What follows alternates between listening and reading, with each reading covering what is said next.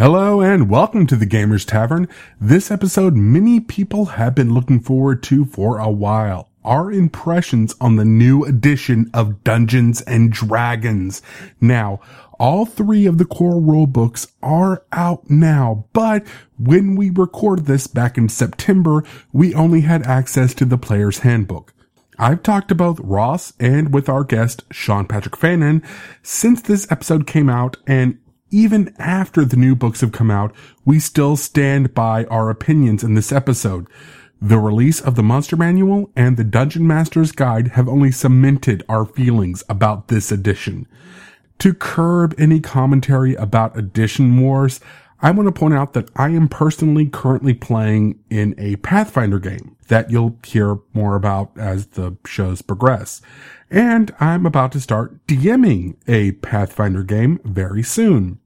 With that said, I absolutely love the new edition of D&D and I plan to keep running it for quite a while alongside my various Pathfinder games. Remember, there's no hate at the Gamers Tavern and edition wars are bullshit.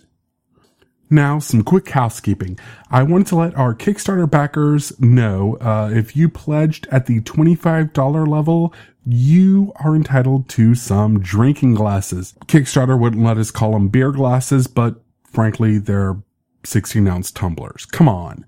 Anyway, those glasses are going to be shipped out sometime either this week or early next week at the latest. They're all boxed up and we're waiting for the rush of last minute holiday shopping to end before we ship them out because even though I've literally taken one and punted it against the wall and the glasses came out fine, I'm still a little bit nervous about shipping them out. I mean, come on. I used to work for the post office. I know what those guys can do to packages. Now, for our backers at the $10 or higher level, which entitles you to access to our premium content for free for the first six months, we're currently planning to have two pieces of content up for you in January, both of which will be recorded around the time of ChupacabraCon in Austin, Texas. If you didn't make it in time to back our Kickstarter, you can still find that premium content either linked at our website at gamerstavern.org, as well as iTunes, Amazon, DriveThru, and many others. Now, you may be asking yourself, what's a ChupacabraCon? Aside from a vehicle in Halo, thank you, Red versus Blue, it is only the most awesome tabletop gaming convention that Central Texas has to offer. From January 9th through 11th, the convention will have more games than you could possibly play if you had several months to hit them all. What about special guests? I hear you say. How much more special can you get than Shane Hensley, the creator of Deadlands and Savage Worlds? How about Jeff Dee, the artistic prodigy that brought you most of the classic RPG monsters that you think of to life.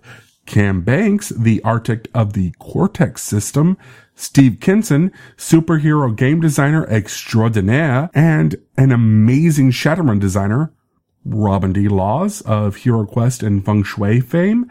Oh, and um, there's a couple of guys you may recognize, um, Sean Patrick Fannon, Ross Watson, Daryl Mott Jr. They're going to be there too.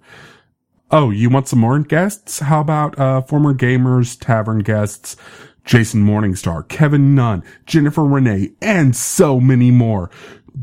You want more reason to show up? Seriously? How about on Sunday? We're going to be recording two shows live in front of an audience. We're going to play a game live for a Gamers Tavern game table special episode one shot. And on top of that, after the game's done, we're going to be recording a Gamers Tavern episode live in front of the audience right at the convention and it's going to be all about what we experienced, what we played, what we demoed at the con, as well as in celebration of small gaming only conventions. So join us at ChupacabraCon in Austin, Texas, January 9th through the 11th, and you can find out more at chupacabracon.com.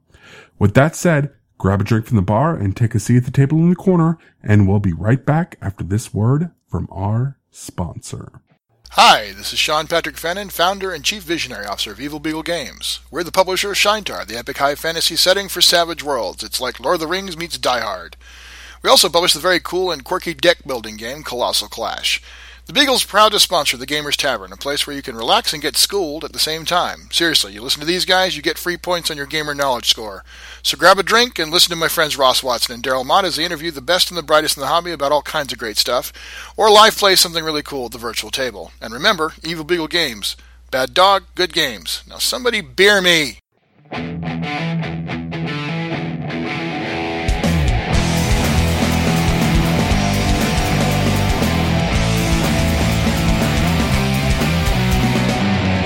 Hello and welcome to episode number 42 of the Gamers Tavern podcast. I'm Ross Watson, your host. And I'm Daryl Mott Jr.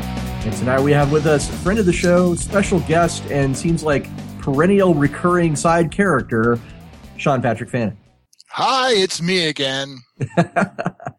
42, the answer to, to the universe and everything. Uh, I think it's amazing we've come this far. Yep. That is a lot of episodes. Life, mm-hmm. the universe, and. Uh, so tonight we're going to talk about a really interesting topic. We're going to talk about the new Dungeons and Dragons 5th edition or Dungeons and Dragons Next as I think it was called. So before we do that, let's jump into our ever standard gaming character sheet for Sean Patrick Fannon. What is your gaming character sheet, sir? I'm just this guy, you know. Sorry, I had to make a Zaphod Beeblebrox reference since we're talking episode 42. Uh, you know, and I'm going to do a little different. Uh, I'm going to actually go D and D stats for this one, uh, since that's what we're talking about. So I think I'd have to claim, uh, I don't know, folk hero is my background. no, I don't think I'm going to go quite that far with it. But yeah, my gaming character sheet. Uh, um, I probably, I could, I think I can fairly easily claim at least a 12th level uh, game designer, and I'm thinking at least 16th level, you know, GM, just for sheer fact I've been doing this since 1977 as a as a player and 88 as a pro. Uh, and I've worked on, well, you guys have heard this a few times now. You know, started out actually working on Champions uh, professionally. D and D was the first game I played and ran, and the, the original before they even talked about what edition was what. Worked on on Champion stuff during fourth edition, Star Wars. I've worked on both the first edition stuff and a lot more on the third edition stuff. Uh, did some stuff for World of Darkness and White Wolf. Worked with you, Ross. Uh, not only did we co-work on uh, the Star Wars stuff, but uh, worked under you for a, a, cool thing for one of the Dark Heresy books. That's right. You know, I wrote the Fantasy Role Playing Gamers Bible, which explored all the history right up to third edition release, which is kind of ironic when you think about it. Um, what is your ideal? My ideal? Yeah, what's your ideal? The ideal that drives your character. That's interesting. You should ask that. I, I want to leave my mark on, on the hobby in a way that's not just about how much, how many books I sold or, or how much money I make at this or anything like that. Uh, I want to transform the hobby. I want to take it to another level. I want to be, I want to be a part of one of those sea changes. And I think to a degree, I, I can sort of claim to, to, to be a part of one of the key sea changes. I, I sort of was, a part of of the transformation of the business model. I mean, Steve Wieck and those guys were the, the key key drivers in the whole digital distribution and publishing model, and I think that was a huge impact on the game industry uh, as a business. But I would really like to to be a part of changing how people play and and creating a truly amazing network of connectivity uh, at the game table. And I see a lot of potential uh, that's that's still untapped there. Okay, so, so what's your bond what, what is uh what do you care most about? Entertaining my players, making sure everybody at the table is having fun. Uh, that that's more important to me than anything I do, whether it's as a writer or a GM or just a participant. Okay, uh, I would almost say Corinne would also be a bond. Okay, well, all right, yeah. And finally, yes, yes, I'm sorry, honey. He's absolutely right. I was totally focused on the game stuff. That was mean. No, no, no, no. no to, to, I'm going to be sleeping on. I'm just now. following the instructions in the player's handbook. Yeah, I'm going to be I'm going on the balcony when she hears this. That's going to be awful. Finally, choose a flaw for your character. This oh. represents some vice, compulsion, fear, or weakness. Won't play evil. Won't play in an evil campaign. Don't want to play with people who want to play dark. So there you go. All right. I cut, uh, I cut, myself out of a lot of games that way. If somebody wants to play a dark game, somebody wants to allow evil characters, uh, leave me out. So well, that cuts me out a lot of stuff. I would say probably most famously that flaw actually uh, impacts something that's important to both Daryl and myself. That's of course our link with Shadowrun, because I know you're not really uh, into playing Shadowrun because it does not really in, allow for characters that take a strong moral stance. Yeah, I've, I, my my last Shadowrun campaign that I played in for any length of time was back in the early 90s when my wife at the time and the rest of my friends basically arranged for my character to die uh-huh. uh, while they got away because I kept getting in the way of them making credits. So they left my character, and he sort of jumped in on it, you know, intentionally to do the heroic, you know, sacrifice thing, but they just happily let him. And then they continued playing that game for like a year or so after I dropped out, including my ex-wife. So that was fun. Well, let's let's you know we're not here to talk about Shadowrun, so let's refocus okay. on D and D. Sorry, that's fine. So, what have we been playing lately? Is the next step, and I'm going to start with Daryl. Daryl, what have you been playing lately? Dungeons and Dragons, the new edition. uh, still running the game table episodes, uh, where we played, uh, through the starter set of the new edition of D&D with me running the game. And you can also hear I'm going to be recording in little drop in uh, commentary as I'm listening to it editing. I'm going to be critiquing myself and say, okay, new DMs, don't do what I just did right here. Because you get to hear me knock, uh, knocking the rust off the old, uh, GM gears in my head. We also played some games at Gen Con. Oh yeah, played a lot of games at Gen Con. Uh, played Hackmaster, which is a lot of fun if you like fantasy role playing games that are D20 inspired, but you've looked at the new edition and it's not your thing. You may want to look at Hackmaster if you want to try something new. Uh, it's really cool, old school feel to it. Played the Great Dalmuti at the, in the hallway one time. Uh, crap, I want to say, oh, I played a bunch of stuff on Sunday. I can't even remember. We didn't even talk about this because it was after we recorded our Gen Con special. The, the one that I saw that looked the coolest was King of New York, which is the sequel to King of Tokyo. Uh, it is basically half King of Tokyo, half Rampage, uh, like the board game Rampage, uh, where you're actually going. like going the video game Rampage. Uh, uh, there's a bit of a legal snafu on the board game called Rampage because it's not technically licensed and Midway kind of found out. Okay. And so now they're changing their name to something else for the new printing of it. But, uh, basically, uh, King of Tokyo is your, each one of you is a kaiju monster and you're all rolling, and it's a dice rolling game. It's a pressure luck kind of game where you're trying to match, uh, get, either get power, score points, or get health back to heal. And you're trying to knock the other monster out of the Tokyo. But in New York, they added a new element where you're actually going through the city and the different boroughs and destroying buildings as you go. And you get more yeah, points from that too. I, have played the original version, and you're right. That is hysterically fun. Yes. Okay. Well, uh, what am I? What have I been playing lately? Uh, well, D and D uh, in our game table night, uh, obviously. I've also been playing uh, some Shaintar. We actually started up a Shaintar campaign here in Denver. Uh, it's called the Coastline Campaign, and Sean Patrick Fannon, our guest, is actually the GM. it's going to be the first time I've ever actually played Shaintar not at a convention and it was really nice to play the. We've been in the first episode so far, and I'm kind of excited to see where that goes. And there's possibilities of other, and considering that Sean and I both happen to live together, we're partners in Evil Beagle, uh, etc. We uh, there's going to be no shortage of opportunities to play Shaintar I, in my future. I can imagine. no kidding. um, uh, yeah.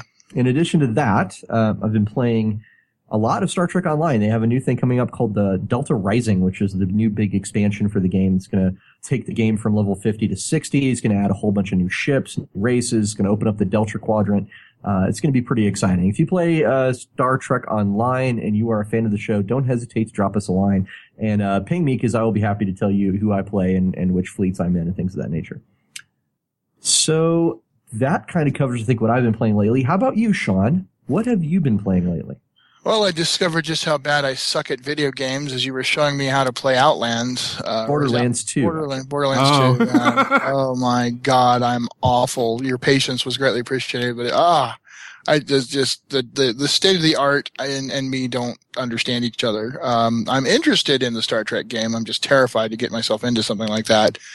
So thus far, I've, I've kind of held back, but uh, I'm still, you know, I, I'm slow slowly t- st- sticking toes back into the video and uh, computer game world just because it always sounds like so much fun when you're playing.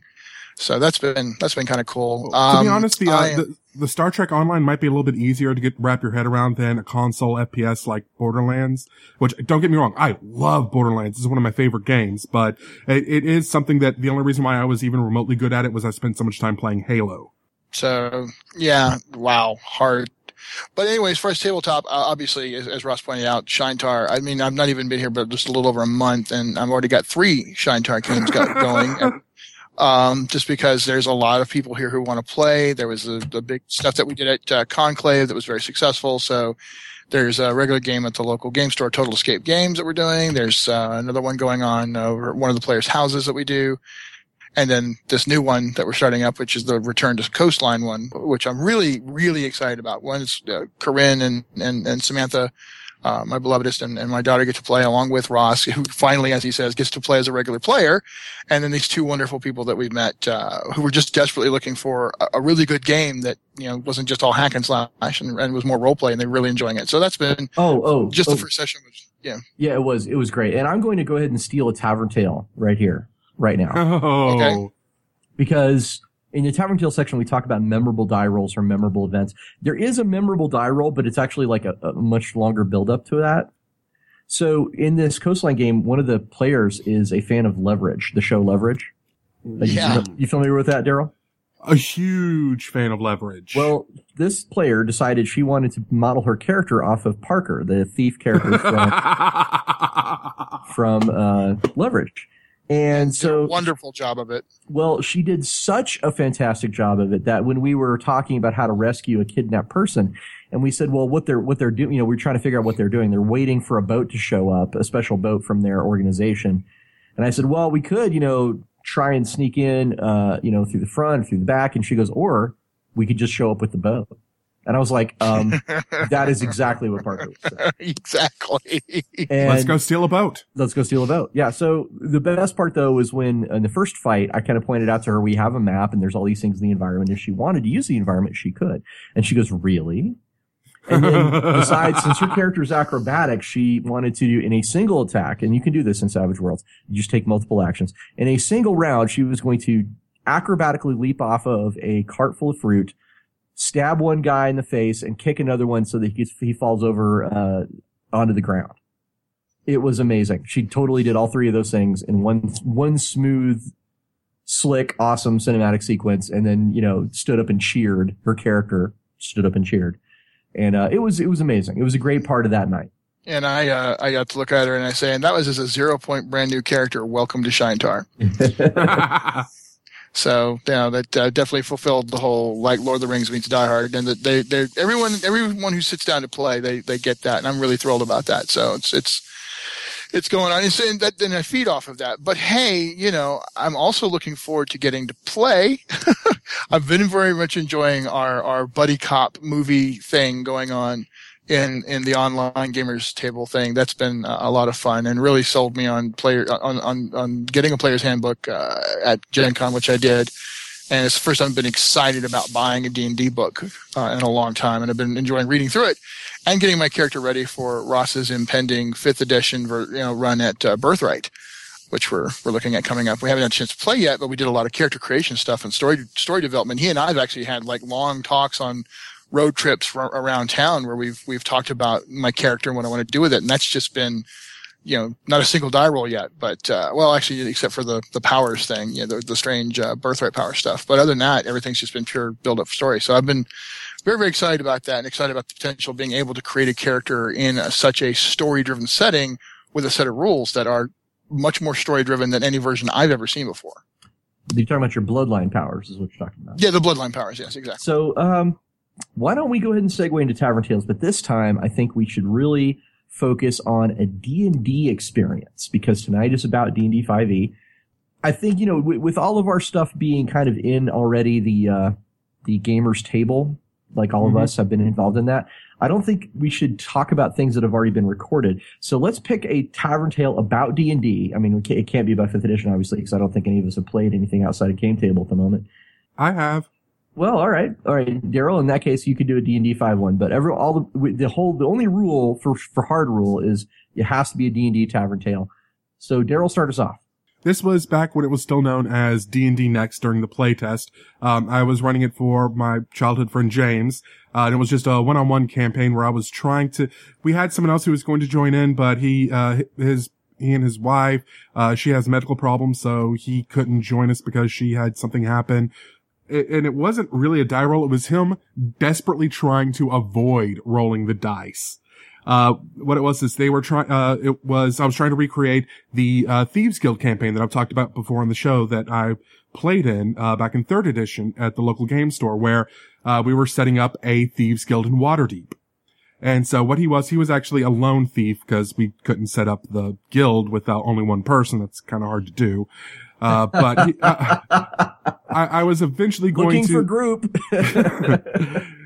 Guild of One doesn't really quite cut it. Actually, that would make a really cool, like D and D sort of Die Hard movie. Okay, now I want to write a story called Guild of One. I know, but anyway, uh, uh, what it was is he was tasked. He basically got mugged in one of the taverns, and he was approached by someone and said, "Hey, I'm I'm head of the Thieves Guild in Skullport." And we're looking to move in. Uh, you are the type of talent we're kind of looking for, but you have an initiation to pass go get your shit back. So he goes across town and basically the entire thing was him trying to avoid any sort of direct combat in any way, shape or form and just completely shatter shadowrun the thing. It was like pure black trench coat, the way he had planned everything out. And I'm just sitting here. Okay. How can, can I trip him up? Can I trip him up? No, he has thought this out too damn well. He made two dice rolls in two hours of gameplay and both of those were just dexterity stealth checks. Nice. Nice. Nice. All right. Good story. Total total Assassin's Creed before there was Assassin's Creed. Well, no, this was after. It was no, just yeah, after, okay, but, right, yeah, that's true, true. Um, But he hadn't played Assassin's Creed, but yeah, that's totally what it was. Sean, why don't you go next? Is there a D and D story you can tell us about a memorable die roll or memorable moment? Um, yeah, as a matter of fact, it kind of lets me segue uh, later into a topic that is very near and dear to my heart about fifth edition, and this is a not fifth edition story, but it'll make sense. Pretty sure we're third edition by this point. Um, living in Southern California, hang out with my best friend uh, Albert Deshane uh, out there, and, and there's a gaming group, and they're cool. They're they're a totally cool bunch of guys. I enjoyed socializing with them, but they just had a very different culture about this. They were much more uh, about the business of you know you make your character, you get in there. There's some role play and story, but really we're just there to you know grind through these bad guys, grab the cool stuff, move on. And you know we're we starting a brand new campaign and bringing in a zero point, you know zero experience point uh, first level character, and I just had this idea in my head that you know I was going to play him as a fresh off the farm or fresh out of school, you know, in this case specifically fresh out of the church paladin you know, full of vim and vigor and out to go do good in the world, but really no experience whatsoever.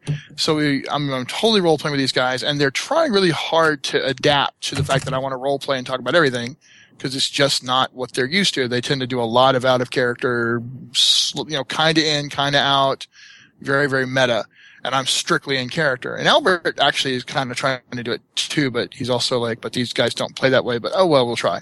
So anyway, we're going along, struggle, struggle, struggle, culture clash, culture clash, and we have our first fight. And in that first fight, uh, you know, I, I run up and I'm, I'm, pretty good at what I do. And, uh, but we're up against like humans, uh, bandits or, or whatever, and we have to, to take them out because they're whatever. So I run my sword through the first bandit. He falls dead, at my feet. I turn around and begin vomiting up against a tree. Cause I'm, for most people, the first time they kill somebody, it's a terrible shock. And I just decided I was going to role play that you know, this was his first kill. They all looked at me like I'd grown a third head um, like a second head had popped up and then a third one immediately, you know, popped up mm-hmm. and they were just completely what?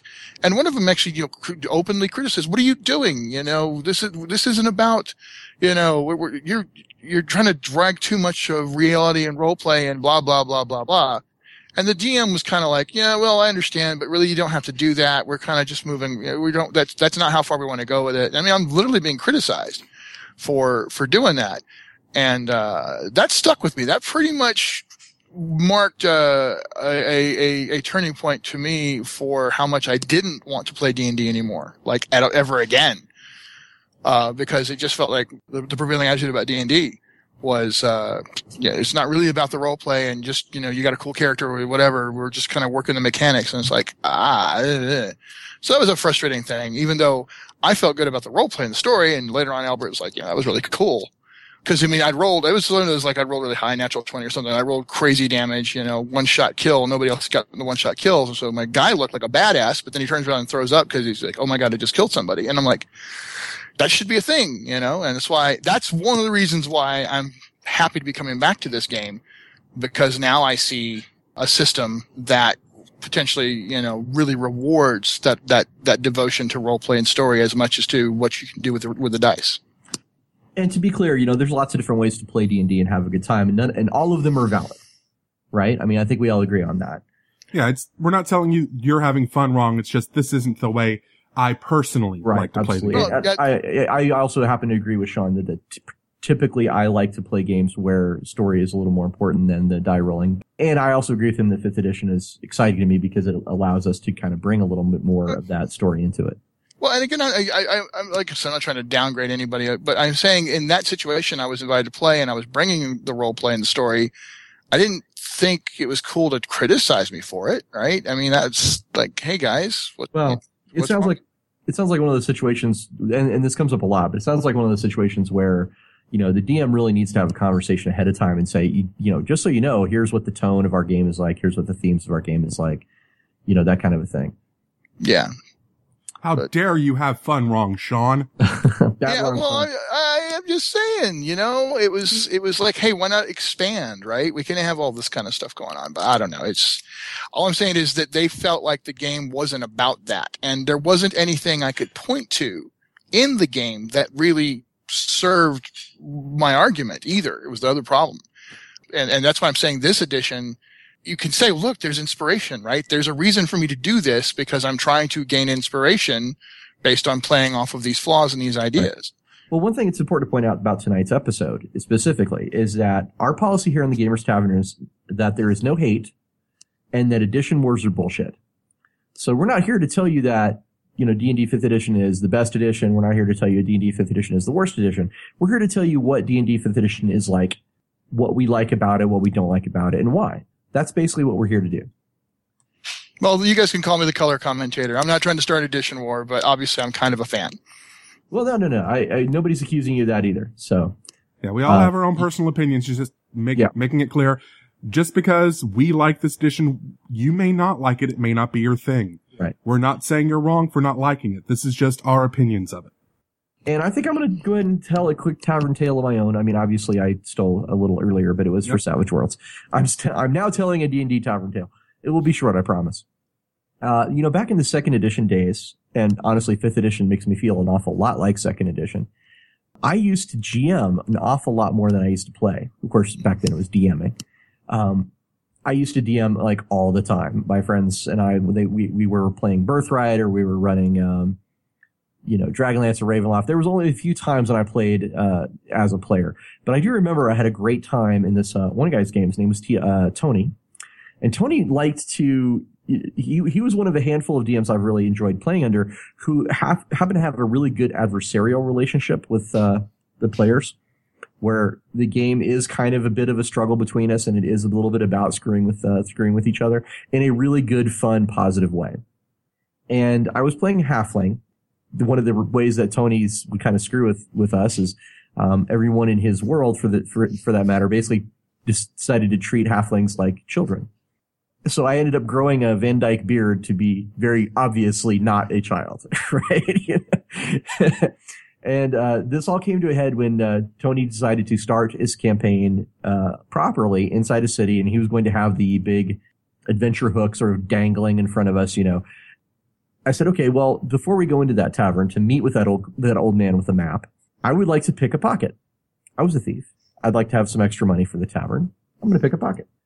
Tony says, all right, make your roll. Well, I flubbed it big time. And Tony, you know, this is one of those great times. Tony was like, well, tell me how, you know, how, explain to me how you screwed this up so badly. And I said, okay, well, here's what I think. I think that what I actually did is I picked the pocket masterfully. I got the, you know, pulled the money out. I have the money pouch in my hand, but I was so happy with the way that I did it that I just held it up high and I shouted, yes! at the top of my lungs. well, the failed pickpocket roll attracted a lot of attention. The merchant called for the guards. The guards started chasing me around. I hid under a wagon. They set the wagon on fire. A long story Whoa. short, our entire party ended up getting captured except for myself and one other person in this giant brawl that erupted in the center of the city over that began with me failing to pick a single pocket. uh, it, it was a very memorable, awesome, at least for me. I, I don't know about the other people at the table. I, was, I, I hope they had a good time. I really do. Let's just say I remember it very fondly, but it was many, many years ago. And uh, that's my tavern tale. Sounded like a blast. And you bring a lot of enthusiasm to whatever's going on at the table. So it's kind of infectious. Cool. Thank you very much.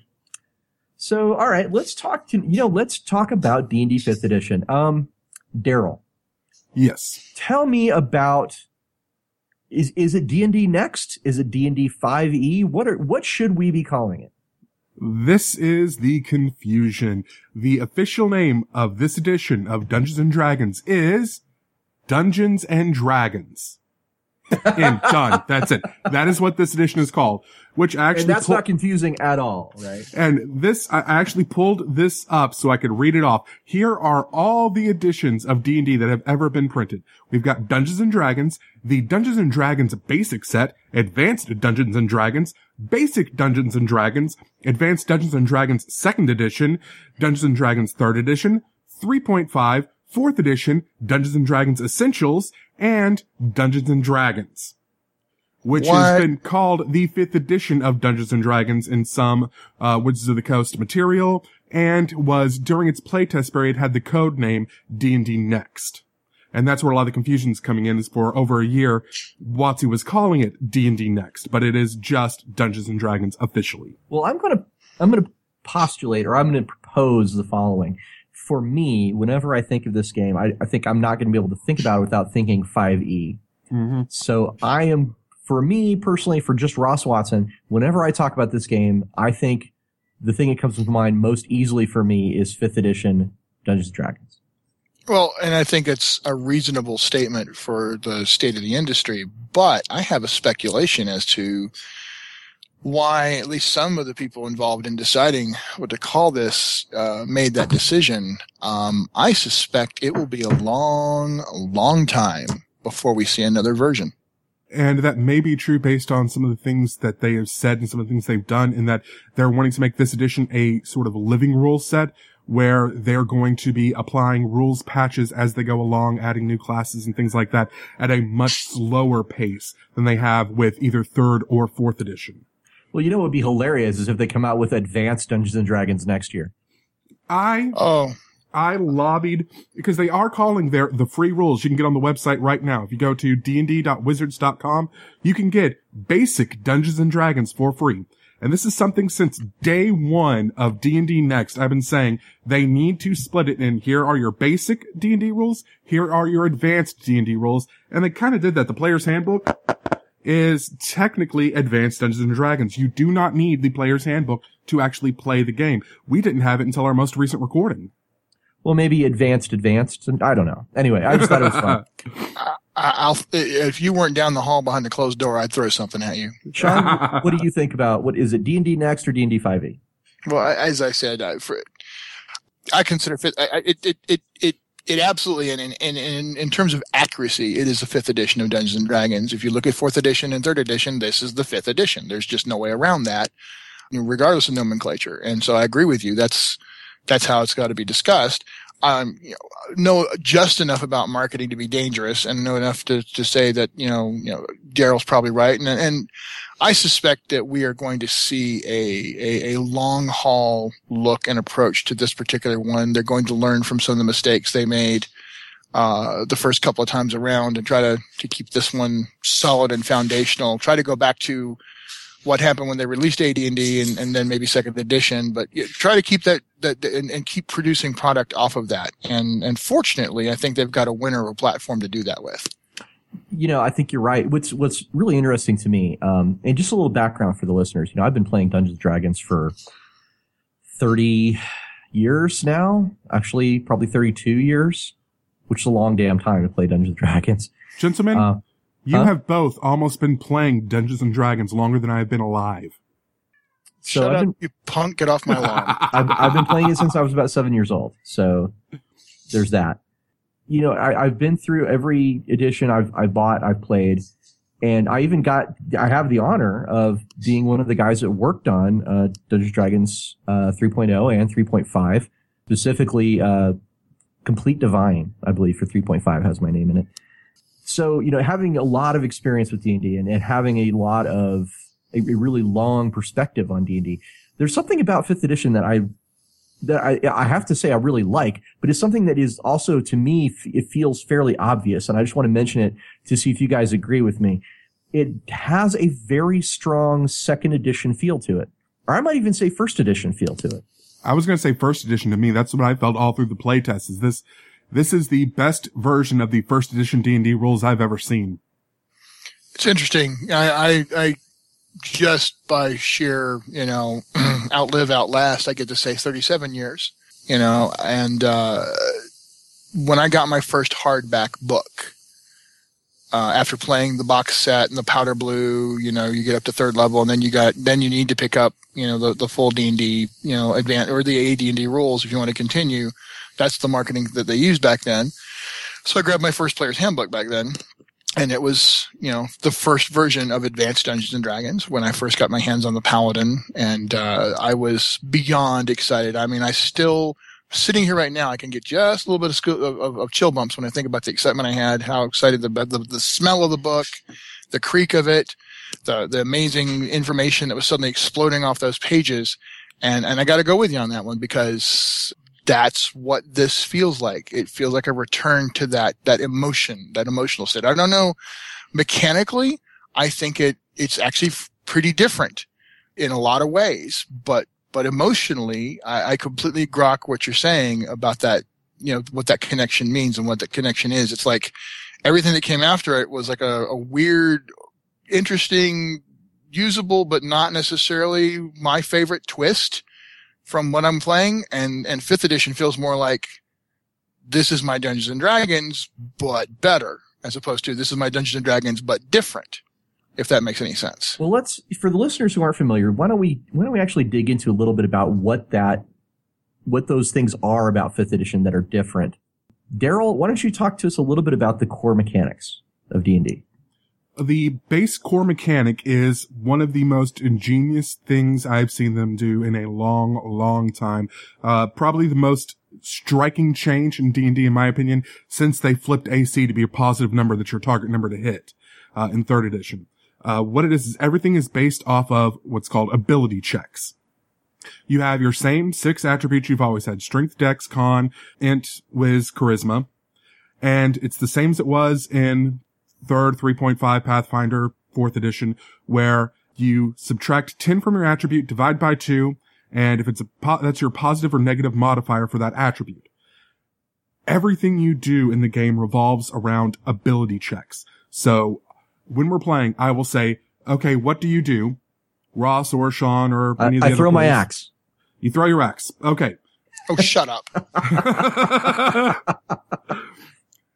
well, that gets into an attack roll, which adds a little bit more to it, but I was thinking more along the lines, okay, um, I'm going to try to, uh, there's a narrow cliff here with a little, uh, it's about six inches wide beam right across it. Uh, do you, how do you get across it? If you say, okay, I'm going to try to jump across. Okay, make a strength check. Okay, I'm going to try to balance beam across. That would be a dex check. But you know, Daryl, I, I just want to jump in here real quick uh, Mhm. while you're going through this. Honestly, your statement is not obviated by what you said because the battle mechanics play right off of that same through line that you're talking about. So you're not wrong. Yep.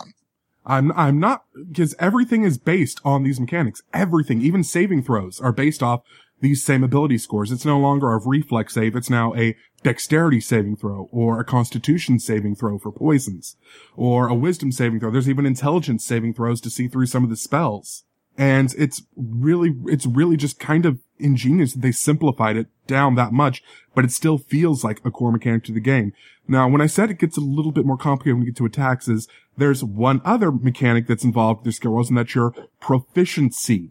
every character has a proficiency bonus that's based on your level, has nothing to do with your class, your race, anything else. It starts off at plus two, and every uh, four levels thereafter, you get plus one to it. So it maxes out at plus five.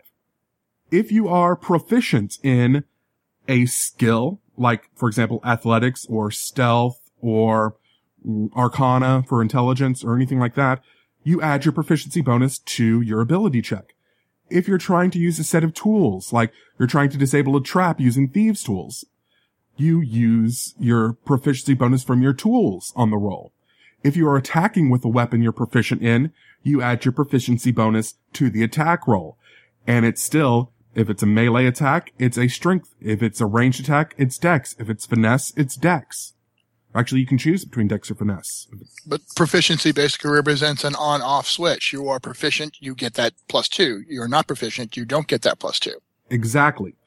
Where the on-off switch comes is in another ingenious mechanic called advantage and disadvantage. If you, there are some abilities, some class abilities, some spells to this, but I'm not worried about those right now. If you do something creative in the game, uh, which these guys are really good at trying to work to get that advantage roll. Right. Uh, but if you put yourself in a situation where you have some sort of advantage over the situation, you get advantage, which means you roll your die twice and take the better result. Or if you put yourself, if something happens and you end up in a poor situation, you may end up with disadvantage, which means you roll twice and take the lower result. This is my second favorite thing they've added. I, I pretty much just taught you how to play the new edition of D&D right there. That, well, that, that talk, is the core rules. Let's talk about the, the thing that is our favorite thing. Uh, Sean, what is your favorite thing? Inspiration. Inspiration. Inspiration. Inspiration. Inspiration inspiration. so it is the thing that, that, that makes me most happy about being at a D&D table again because for the first time ever, that tavern tale I told about earlier, there would be a reason for me to do that. And it would actually give me a benefit in the game to do that. Uh, the GM is incentivized to, to reward role play and the player is incentivized to role play not just through the course of the game, but role play in combat. I have never seen an iteration before now where there was a core brand produced and published in the core book reason to role play in combat. That advantage thing that, that Daryl was talking about, you can spend your your inspiration. If you have it, it's a one zero thing as well. You either have it or you don't. If you have inspiration, you may expend your inspiration to give yourself advantage, which basically means you get to roll another d20 and hope it comes up better, for example.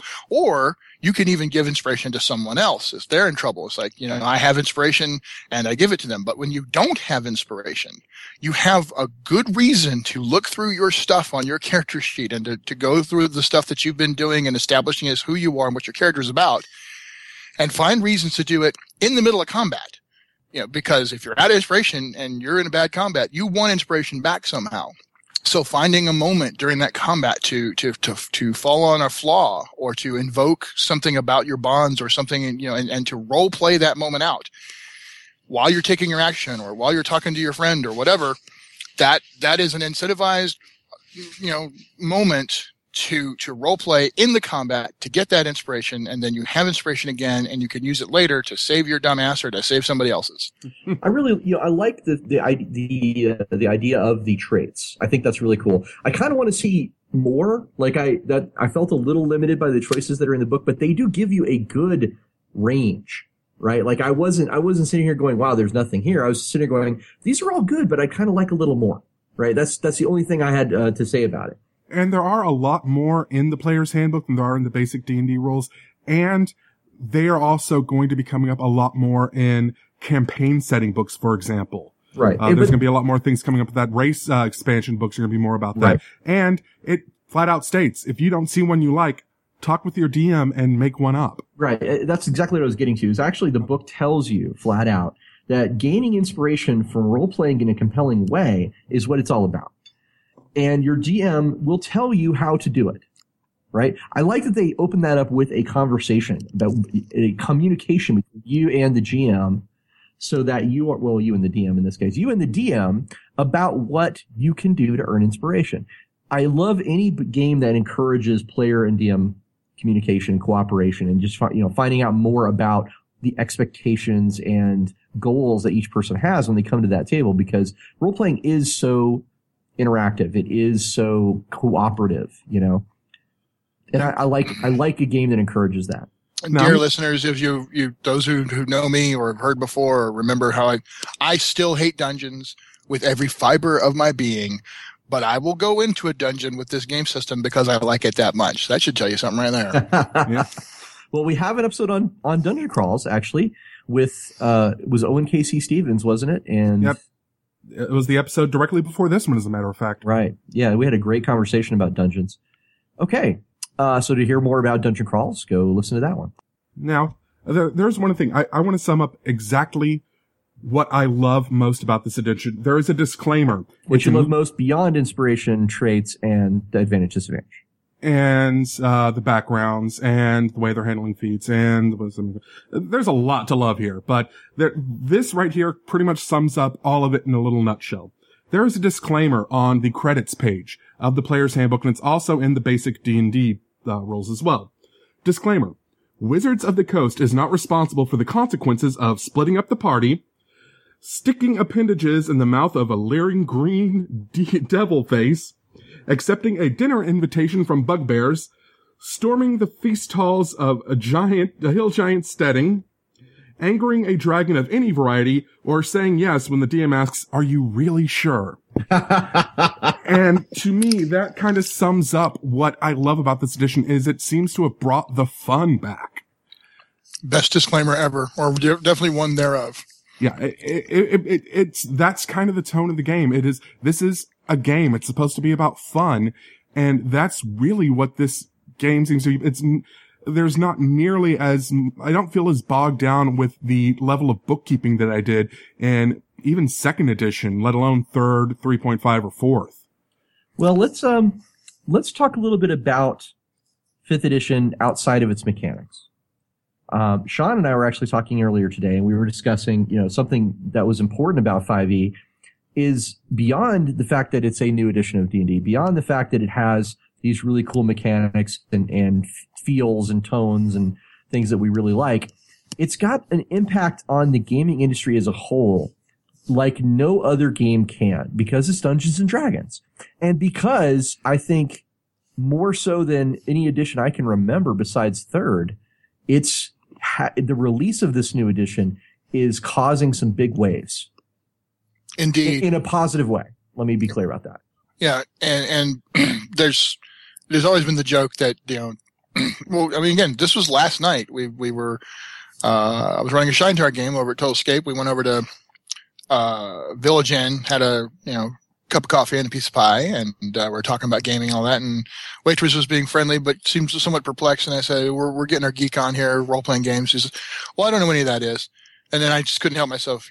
Dungeons and Dragons. Oh, that okay. So I mean, it's still by default the identifier for what it is we do, no matter what system we're playing or whatever. And that's always been true. But what's interesting is its social place has changed so much and it's it, it it the the value of saying those words has shifted significantly and i say this anecdotally but i'm feeling pretty confident about it because you know my personal experiences experiences of many of my friends and colleagues you know and and the the presentation in the media gets away from the oh the guys down in the basement and goofy and let's make fun of it to oh it's another one of those cool games that turns out lots of very important people play and, and have a lot of fun with and, it, and it, its actual importance and its values. So regardless of how an individual might feel about playing these rules versus another set of rules or what the state of the art of gaming is, the state of the health of our hobby and our industry necessarily resides at least in some way on on what the state of Dungeons and Dragons is in the marketplace. Well, and this is really important because the last 6 years, ever since 2008, uh, Dungeons and Dragons has actually been on the decline in our industry. It has been, it, well, when fourth edition was released, it was saddled with um, some very poor marketing decisions, and then uh, very quickly it was saddled with competing against itself with when Pathfinder was released, uh, of course, by Paizo. So it kind of splintered. I, I would say in 2000, you know, 2008, 2009, we had a splintering of Dungeons and Dragons fans in the industry, people who wanted to play D and D. You know, a lot of them went to Pathfinder. I mean, um, in fact, over the last, I, th- I want to say three or four years, Pathfinder's been outselling D. And outside mass market retailers like Barnes and Noble and Amazon. In the hobby industry, it's definitely been outselling for at least two years, possibly three years. Oh, yeah. Uh, depending on how you want to call it based on the fact that Pathfinder's always had just the core rulebook when at the same time D&D had the player's handbook one, two, three, plus they had the Right. essentials books and there's a, there's a lot of factors to take into consideration when I say that, but I think for the sake of argument, it's it's possible to generalize to a point and say, for the most part, Pathfinder has outsold D and D, uh, you know, recently. and even in a broader sense, it's it, there. There was always the vast majority of the pie was owned by the Dungeons and Dragons brand, and then there was that one section that was slivered off into tiny, you know, paper thin slices for just about everybody else, unless you know White Wolf had a larger, you know, Right, but that was true. but- this is what I'm saying. That was true up until 2008, and then that Right. big that big chunk of pie that was all D and D all the time was Right. suddenly split. Exactly. Then you had, you know, maybe uh, a third of the pie was Paizo and maybe slightly more than a third was D&D and it kind of shifted back and forth, but there became a lot more room. And that's still true. Right now, I'd say we could still make the argument that, that it's a, you know, that, that, that the, the great 800 pound gorilla has lost some weight. It's still 400 pounds, but it's no longer the 800 pound gorilla. Right, but this is what's important about fifth edition, right? Is that it to me, I think they were, I think the designers of fifth, and maybe even to a larger extent, WotC or, or Hasbro, they knew that coming into this, they were at a disadvantage. Uh, the, for the first time, a Dungeons and Dragons game that was released into the marketplace was not by default going to be the biggest kid on the block. So I think it feels like to me, uh, you know, a little bit, just given context of the uh, the environment in which it's in, that fifth edition had something to prove. hmm Most assuredly. So why don't we take a quick break and get something to drink, and we'll be right back to talk more about D and D fifth edition. Are you looking for a new game to play? DriveThru RPG is the internet's largest source of role-playing games. Enjoy our game table episodes with Shadowrun, Dungeons and Dragons, or Mutants and Masterminds, and you want to join in? Or is World of Darkness, BattleTech, or Fate more your thing? Or maybe you just want to check out games from our guests like Accursed and Shaintar, the Savage World series. Just go to gamerstavern.org slash drive through RPG and you can have a new game to play in minutes. And they also have the largest selection of free games, source books, and starter sets anywhere in the world. Go to gamerstavern.org slash DriveThru RPG and support the show with every purchase. And we're back on episode number forty-two of the Gamers Tavern with Sean Patrick Fannon. Hello.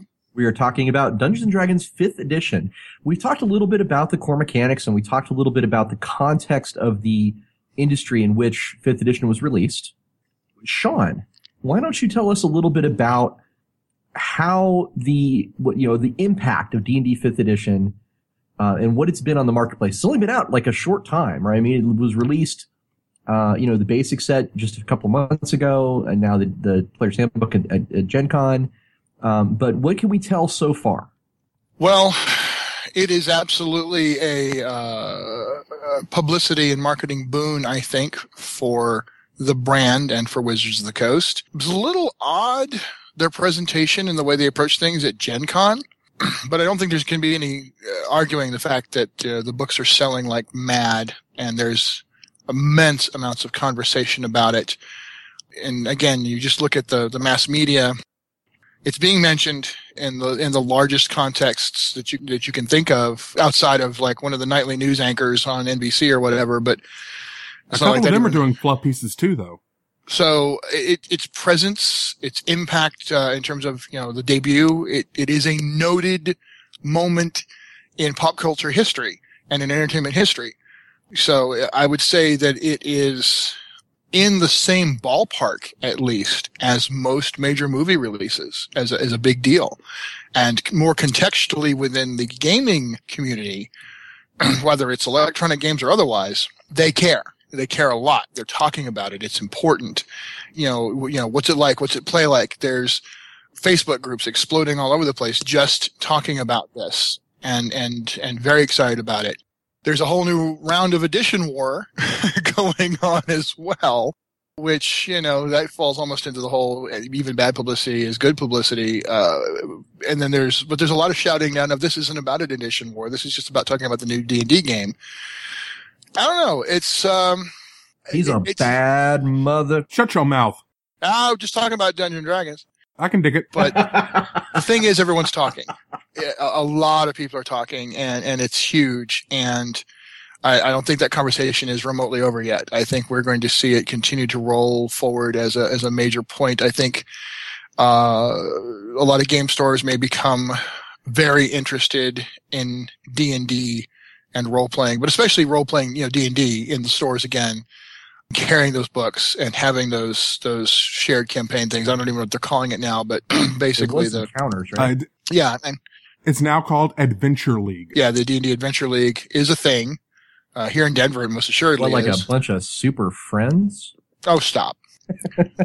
but um, I think I think the statement has been made. It's one I agree with, and I think it will it will bear out. As I think the health of D and D will ultimately spell the health uh, for our hobby and our industry. We've been doing okay. The Electronic distribution certainly reinvigorated the entire marketplace, and I'm going to be very interested to see what their electronic distribution model is going to be, if anything. I suspect. I, th- I think you're right, Daryl. You've made this presumption before about Codename Morningstar. I think it is. Uh, it's now called Dungeonscape. At the risk of sounding a little Edition Wars E, I think it seems clear to me that they learned a lot of lessons from fourth edition, and one of those mm-hmm. lessons mm-hmm. that they learned was not to overpromise on the electronic front, and number two, to don't do it in house. Yeah, well, to to to offer people a reason to buy the books, as you as you point mm-hmm. out very clearly, you know, because in fourth edition it was very true that they did overpromise uh, on their electronic side, and that if you had it, you almost didn't need the books you'll still want the books because again, they're not going to be releasing as many of them, and the books themselves are going to be a lot more focused on the fluff, the lore, uh, the world building, the story aspect of it. And I really think that's where DriveThru is going to come in, is where they're going to be doing a lot of these adventures and a lot of these other smaller things are going to be released through there. The right now, it it does look like they're taking the the very conservative viewpoint, which I don't always agree with. In fact, as I don't really agree with at all. But there are some publishers who believe that if you offer electronic books at the same time that you poach your print book sales, all the numbers I've ever seen on this, and I, as you guys know, I used to work for DriveThru, doesn't really bear that out. But that does seem to be the case here. They have decided they're going to go with their print sales first, and then, you know, we hope that there will be uh, an electronic uh, approach as well. I, I don't know. Well, yeah, they've made no, they've made no announcements one way or the other, but one thing that really does reassure me about their devotion to, uh, digital book formats is D&D Classics, which is fulfilled through DriveThru RPG, is still around and they are still releasing their back catalog through D&D Classics. There are still new releases coming out every week. You know, yeah. let's, of the older material. Let's bring it back a little bit down from the, uh, you know, the big picture in the marketing area. You know what is interesting about uh, D&D 5th edition for me? One of the things I really, really love about it is it has an, this new focus on adventure and, and what an adventure means, right? Like the, in the book, it talks about there's three pillars of an adventure, and that's combat, social encounters, and exploration. I love the fact that it's it's very clearly stating that you know fighting things is only about a third of what makes up an adventure. I mean they they get they get very very interested details about that. I'm going to actually read just a, a brief passage to give you an idea of what I mean. They say, for example, on page eight, um, the adventure is the heart of a game, a story with a beginning, a middle, and an end. Now it goes on for you know uh, three more three or more paragraphs all about that, but it, it, specifically references talking about you know a campaign is like a TV series, and it talks about how you know you're talking you're telling your character story. These are things that were not as emphasized in previous editions of D and D and I, I, really, I'm really, really glad to see them in there because it kind of, to me, it, it feels like they're really opening it up and saying, you know, play D and D the way you want, because D and D is more than just one way. I mean, D and D is a lot of different ways. Agreed. That was something else that was very exciting to me, and this this gets more into presentation of philosophy versus uh, you know uh, just pure mechanic stuff. But the fact that the brand is being presented with a new philosophy that tells, uh, and again, it doesn't go around telling anybody, you know, this way or no way, or if you're not playing in a certain way, you're wrong. But what it's really doing is encouraging you to think in broader terms of story, of character. It's actually celebrating context and verisimilitude. Yeah, exactly. Which you know, that's a huge. Well, we both agree that's a huge thing for us, and the, the idea of the cinema influence and the television series influence and the media influence. And I've always believed that role playing could be the most exciting for people. That's always been my philosophy as a GM and as a presenter. That it could be the most exciting for people if they could feel like they were in that movie or that television series or that comic book or whatever, and participating in the media in all the ways and so the the philosophical presentation of it's beyond just encounters and making an encounter and balancing that encounter with the monsters challenge rating and the this and the that and the work the math out work out the resources and work out all this mechanic construct around you know beating stuff up. I mean, I'm sure that's there to some degree, but it just doesn't seem to have that same level of focus. Now it's about, you know, here's here's a chance to be a character in a story and have all of the experiences that characters and stories might have. And the fact that that seems to be a core philosophical through line in everything I've read, once again, I, I just, I feel this is a version of Dungeons and Dragons that not only holds on to a heart uh, that it's always had, uh, and is growing, you know, and becoming healthy again, but it's un- almost un- almost unapologetically borrowing from some of the great stuff that has evolved from other game development. I'm seeing in this version of D and D an acknowledgement that that other people came up with some really great ideas over the last few years, and they wanted to incorporate those ideas too. And that yeah. is very encouraging. Like inspiration is, you know, owes a lot to things like Bennies and uh, Style Points and other games that have come up with that boost resource. You know, exactly you know, it, it's it's interesting to me. We we are just to be clear for the listeners, we are discussing this when only the player's handbook is available. We haven't seen the DMG, we haven't seen the monster manual, we haven't seen you know. I've I've seen the monster manual. I don't have the monster. All right. Manual. Well, it's fair to say it, that those are not widely distributed at this point.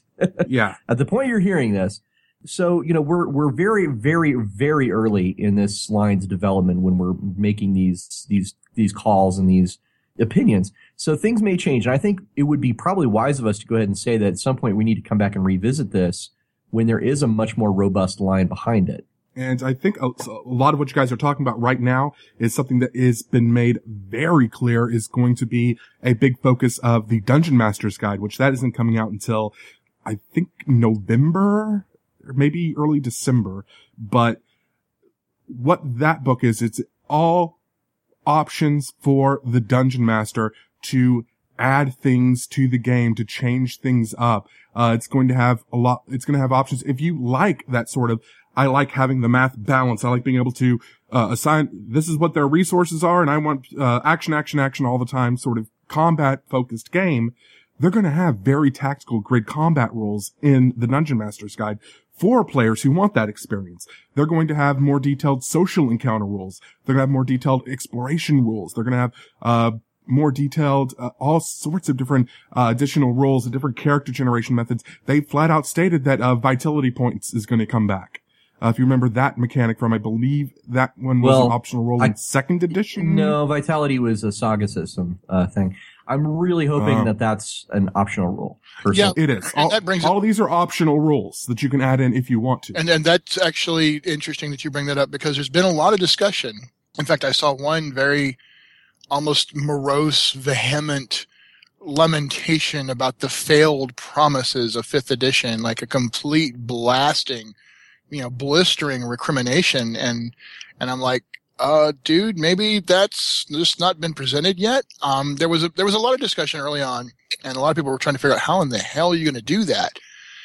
There was a broad-based, very sweeping statement uh, along the lines that I'm, I'm highly summarizing and thumbnailing it now. But you know, we're going to present you a way to play D and D in all the previous ways that you've enjoyed. If you enjoyed those ways, we're going to give you access. We're going to give you an opportunity to explore, you know, putting those things back in. And, and then of course we get this presentation and it doesn't really do that. It doesn't present all the different options immediately. And, and it sounded to me like the, these people who are feeling like they've been failed somehow probably just need to wait for the DMG.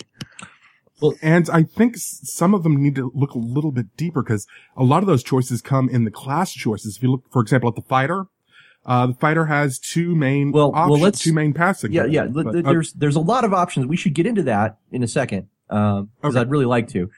Um, but I want to talk just really quickly about one other thing too. We we mentioned earlier on that there's a lot of um, first and second edition feel in this game, and I my mind as as a guy who's been playing D&D for an awful long time, my mind keeps racing back to all the great, awesome first and second edition adventures that I loved. In fact, we mentioned quite a few of these in the Dungeon Crawls episode, and I always think, you know, now that 5e is out and I'm looking at it, that there would be very, very, very easy for me to just run that same awesome adventure using fifth edition rules because it's so, it's so similar that it would not be hard to plug and play.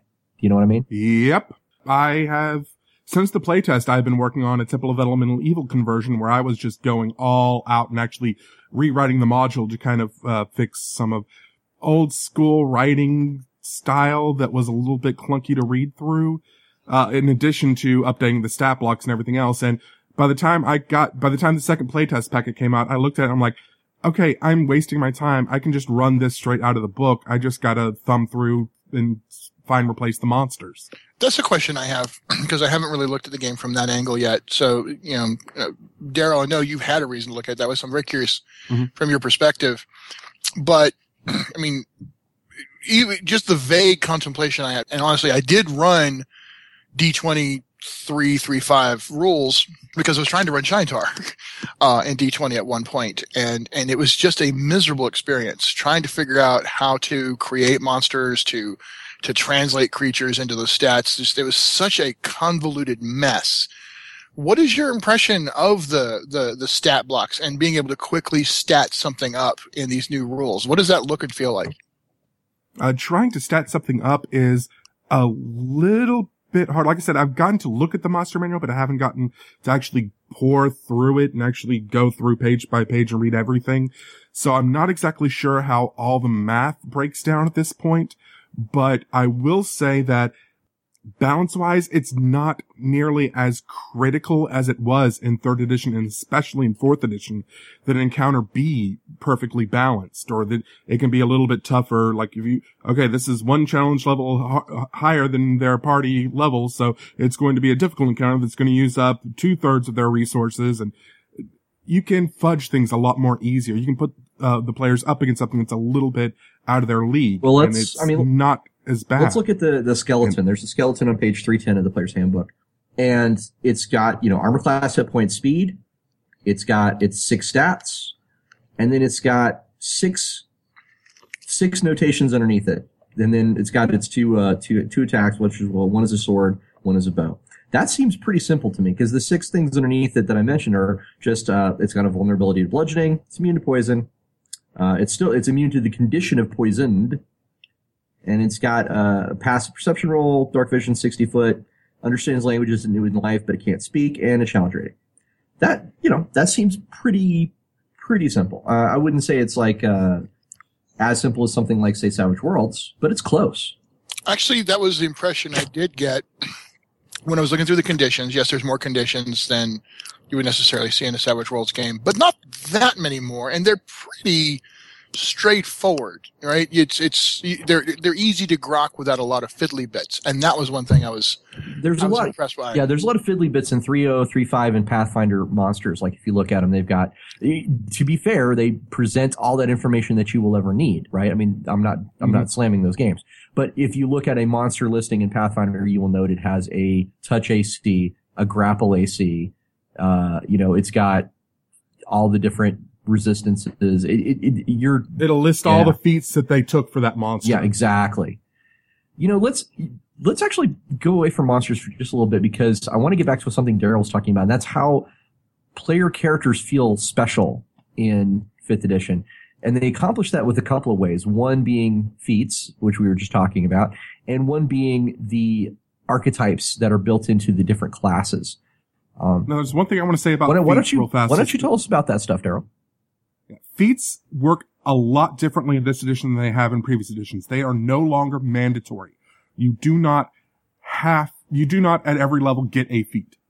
What happens is at every fourth level, you get your choice between you can raise two of your attributes by one, one of your attributes by two, or you can take a feat. And there's a list in the player's handbook, and I'm betting there's going to be a lot more coming out depending on how they're going to do the third party licensing and all that stuff, let alone in the official materials. Now, this is, these feats the- are different though than you expect than, than you've seen they before. are feats on friggin' meth, man. These are in, they're, these are the high on, oh my god. like like previous edition, each- the- like there was a feat you could take in third edition that was a plus two to two skills, right? Yep. Yeah. And that was pretty much it. That No, is no, not how these yeah. feats work.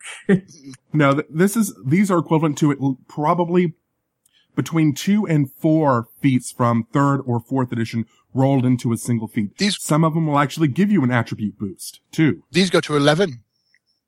Exactly. So you get the, the thing is you get fewer of them, right? I mean, even if even if you opted to take a feat every time instead of the stat bump, you were going to have lots fewer feats than a, a previous edition character.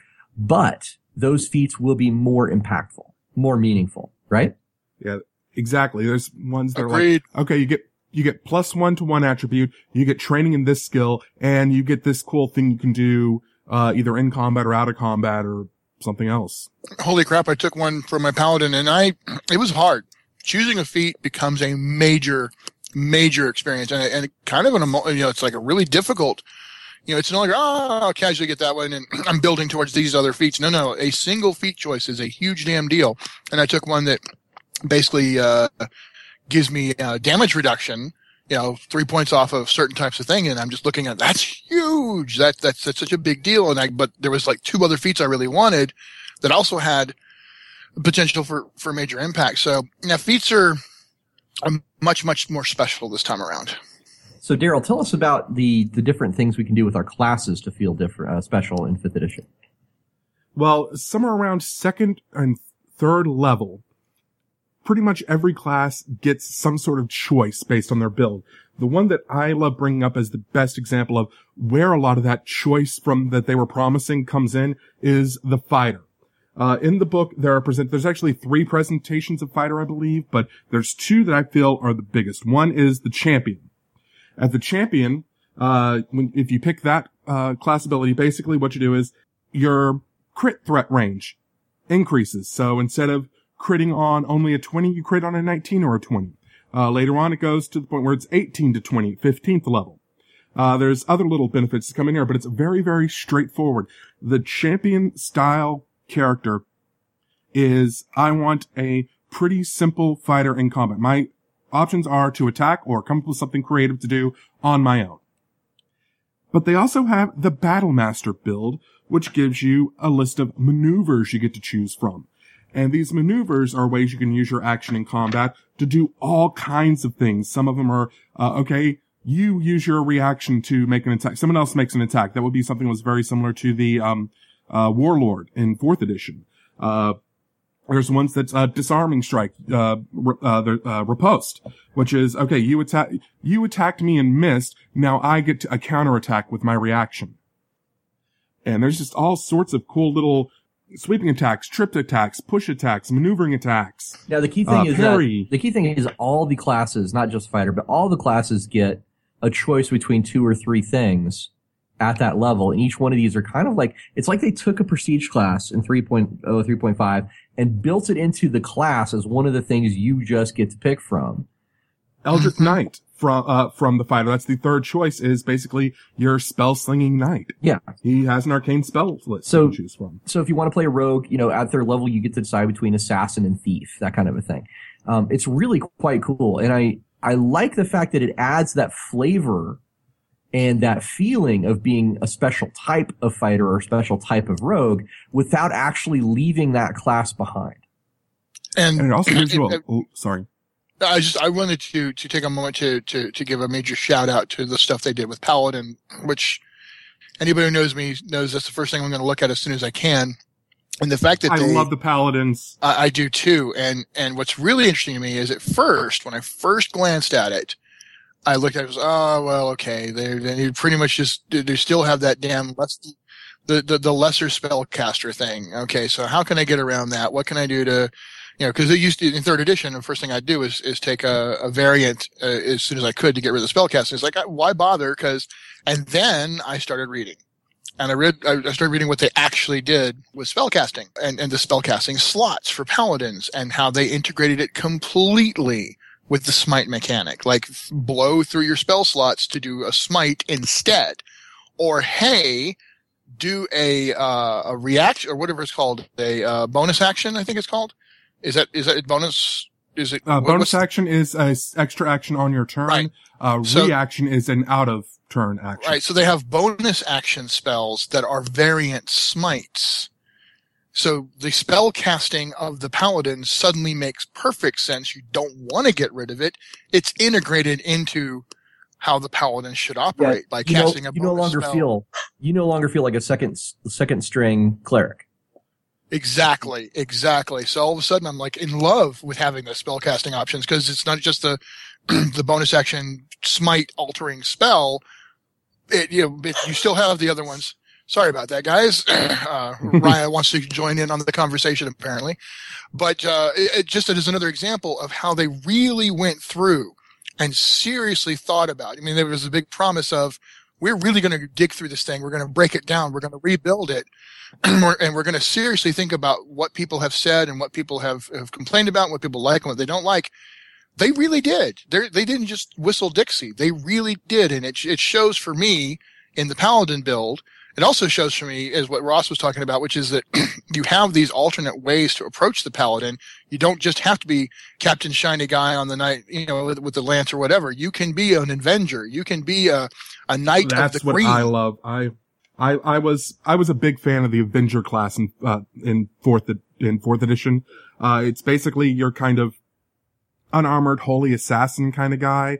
Here, I'm not here to uphold the weak. I'm here to punish the wicked sort of build. And I really loved that. It's kind of like the anti-hero paladin without, you're still the good guy, but you're Judge Dredd. You're not good. You're not, mm, right. not even Judge Dredd necessarily, but you're not, you're not necessarily goody two shoes. What they did. Not that there's like, anything wrong with that. I love playing those guys too. But what's really interesting is just like Ross said, you know, they, they made feats impactful, but not this constant extra, you know, la- layer upon layer upon layer of extra fiddly bits. They made, they, they, they put prestige, they took prestige classes out, at least the way in the core book, there's no prestige classes, but they weaved them into your choices with the internal to the class. And uh, those are both really brilliant decisions that not only give all that flavor, but also simplify. And that's actually something that I wanted to talk about real quick is that I want to kind of get back to the broader impact and importance of this design, one of the philosophies that a lot of, of designers have had recently is just that, you know, real life, right? We've all grown up. We're not the kids playing D&D back in, you know, high school and college, you know, jobs, life, etc. And so, you know, a lot of designers, one of the ones I, I hold up because he stated this very clearly, you know, Shane Hensley, one of his goals was, you know, to create systems that the guy who comes home and really wants wants to game, but doesn't want to work that hard at setting it up to play. And the players don't have a lot of time to invest in embroiling themselves in very fiddly, very difficult systems. They want to get to the game. They don't necessarily want it to be oversimplistic and esoteric either. They still want crunch. They want the die rolls that they, they, they know and love. They want that, that gameplay flavor. There's a certain class of people that remember that from their style and they want to still have that, just want to have it a little bit easier. To me, it looks like Mearls, Mike Mearls and the rest of the team took a lot of those ideas to heart too. From everything I've seen so far, they're definitely trying to craft a system that had lots of flavor, but you could still grok it pretty quickly and get in there and just play. That seems to be a lot of what's going on here. And I think that's a very impactful thing too, because I think that's a, a nod to the current marketplace and the state of the art of, of game design. And I think D and D catching up to that concept is very important. That's a very good point. I think we should also take a few moments to talk about. I mean, we've we've been very very positive about this, right? This whole time, and I think it's fair to say all three of us have a very positive opinion of, D and D Fifth Edition. But it wouldn't be fair to the listeners if we didn't cover a little bit of what we think are maybe some flaws or some some places that didn't quite get all the way uh, to the places that we wanted in D&D 5th edition. Um, Daryl, why don't we start with you? Is there some things that you think of about 5th edition where you're like, well, this could have been a little bit better? There's really not a lot. Uh, I kind of wish there was a little bit more, uh, sort of hands-on nuts and bolts, because I come from Shadowrun, so I'm used to a lot of fiddly bits when it comes to character creation. I'm used to spending an hour making a character or more. So I kind of wish there was the option for a little bit more hands-on when it comes. I mean, they have a point-buy More system depth in there. You're talking about. yeah, more depth to the character, being able to build, uh, maybe a little bit. I, I love the simplified, streamlined skill system, but I would have liked maybe an option for a little bit more to that.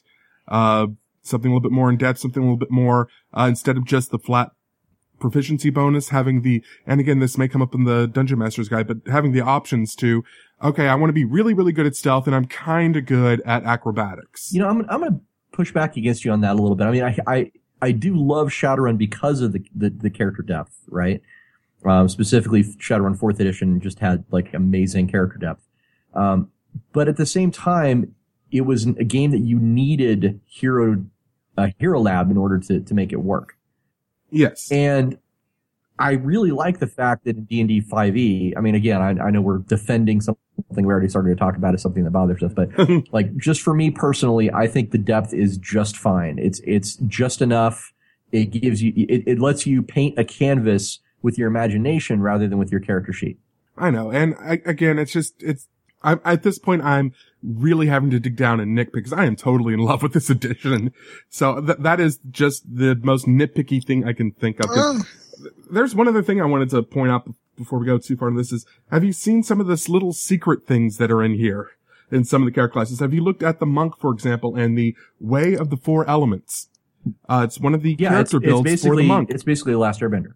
Yeah. Yeah, exactly. yeah. Uh, if you look at the, uh, Arcane Trickster, the Arcane Trickster is pretty much Loki from Avengers. Oh yeah. There's there's a lot of His spell list, his, the hands he gets for free is, is that. It's, there's there's a lot of cool flavor there. I, I do actually have one genuine flaw as I see it. Um, It is a, it's a it's a structural layout flaw more than anything else. I think a presentation issue.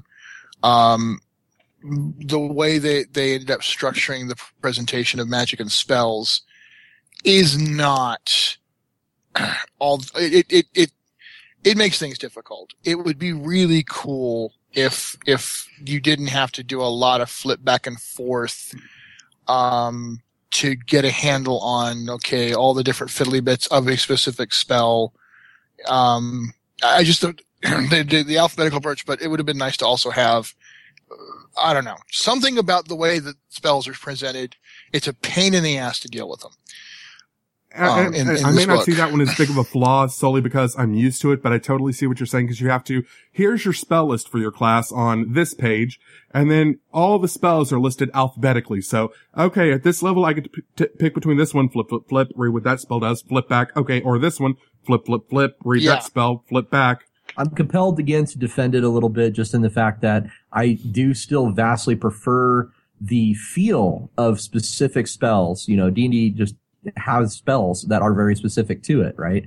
And I vastly prefer that to the, you know, um, the previous editions, some of the way they handled it. For example, the, uh, the power cards. I never, I never liked having, although it was very convenient, I, I never liked having power cards when I could have just, you know, I want to use a very specific cool spell and here's, here's where that is in the book.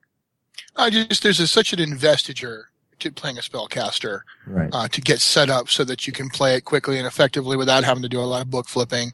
And that's been uh, kind of pain in the ass. Uh, uh, and I imagine there will be supplemental materials, you know, out there. Well, something that I, I feel is still an issue is actually something that went back to third edition 3.5. is the idea of linear warriors and quadratic wizards. And Yeah, I was waiting for this. while fifth edition has vastly improved the non-full spellcasters into what I feel are much more viable, you know, uh, viable archetypes that interact with the game mechanically on uh, on a meaningful level, uh, in many ways, it, it has improved it just vastly beyond three, three on three five. I do still feel like at the end of the day, spellcasters are going to still have more answers, more solutions to problems than non-spellcasters.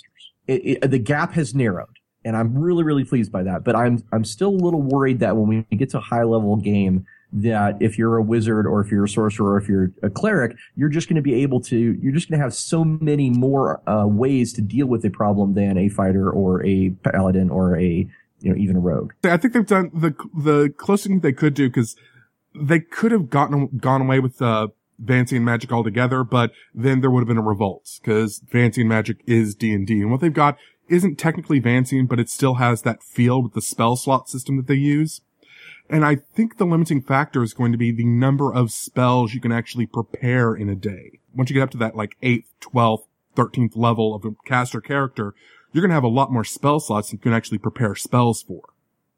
Well, as I was saying, I'm, I'm looking forward to the day Jovis can finally show Morgan, you know, what's what. Uh, because there is very little question. I mean, now granted, we all know this because D20's, you know, electronic dice system hates Jovis with a with a fiery, ugly passion of hell.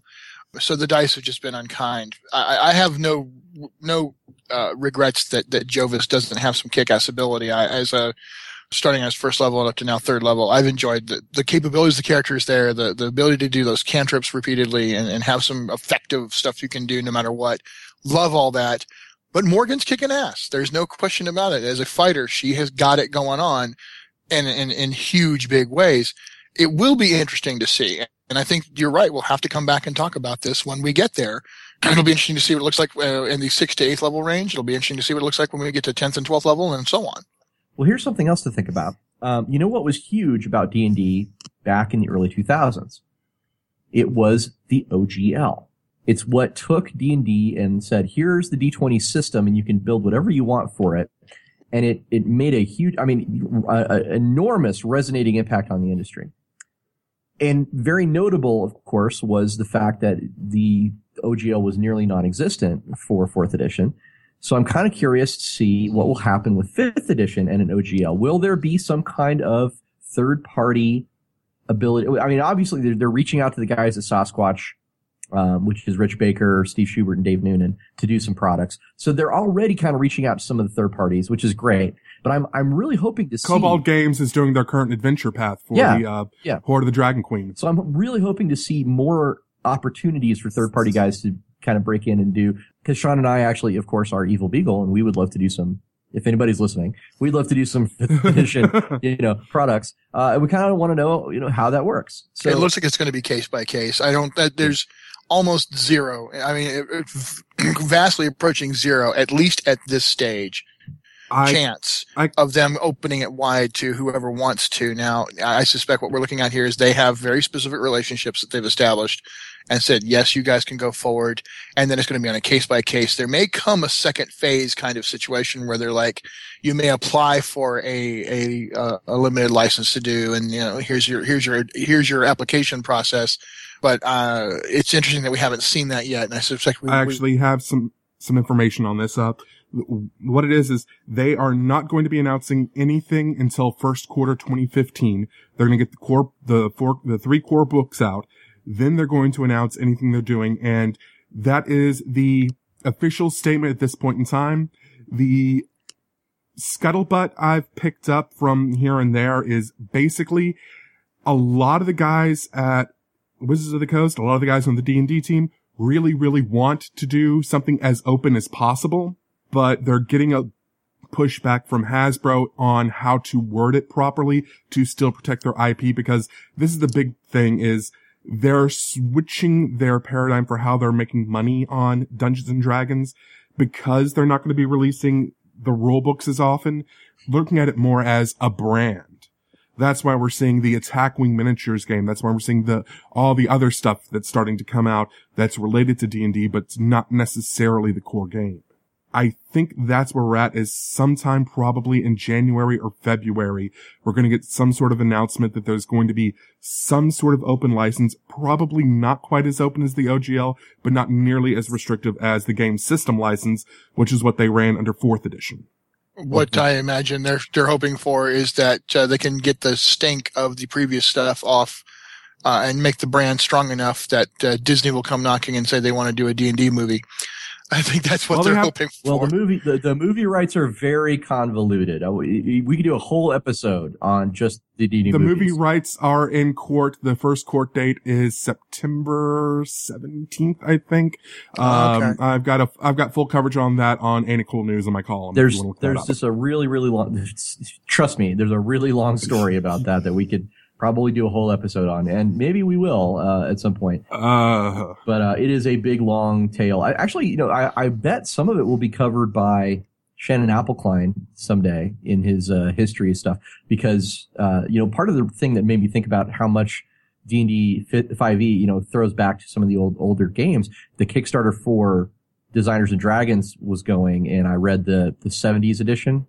Oh my god, it was so good, and it, it, really goes into detail and depth about all the different designers and all the different editions of the game and, and how TSR you know came to be and how it came to not be. so here's one thing I want to point out when we're talking about, uh, the old school feel. Do you know who is, who are some of the people that are at the helm of writing the new plot for Forgotten Realms? I bet we do. Ed Greenwood, R.A. Salvatore, Richard Lee Byers, uh, pretty much all wait, the wait, wait, authors. You, that are working. You, you forgot friend of the show and former guest Richard Lee Byers. Richard Lee Byers. Uh, yes. My apologies. But yes, they're bringing those guys on. Uh, they're in talks, but there's no official word yet on Eberron. Who are they talking to? Keith Baker, former guest and friend of the show. There are talks about Dragonlance, bringing that back because kender were part of the playtest. Who are they talking to? Margaret Weis and Tracy Hickman. you know, just a quick Yep. aside. I never realized just how important Dragonlance was to TSR until I went and read that 70s book. Holy crap. Mhm. If it wasn't for Dragonlance, there would have, Dungeons and Dragons would have died in the 80s. So just, just think about that for a minute. yeah. Yeah, the novel cells kept them afloat for a long time. no, it'd be interesting if they uh, if they decide to go back to Birthright one day. You know, I, I hold out hope that it will someday be the, the remembered setting. It's, it's always been the forgotten setting though for many, many years. I was Uh, talking And to a lot of people at Gen Con about it, and there were a lot of people remembering it. So, Uh, And you huge fans of Dark Sun out there too. Mhm. yep, absolutely. Well, um, let's take a few minutes to talk about what's happening next for all three of us, because I think uh, we, the three of us, all have some really exciting stuff coming up in the future. Why don't we start with Sean? It's hard to look past Tacticon, which is rolling right over me like a steamroller. Uh, we've got, uh, which is one, Tacticon's one of the two really big game conventions here.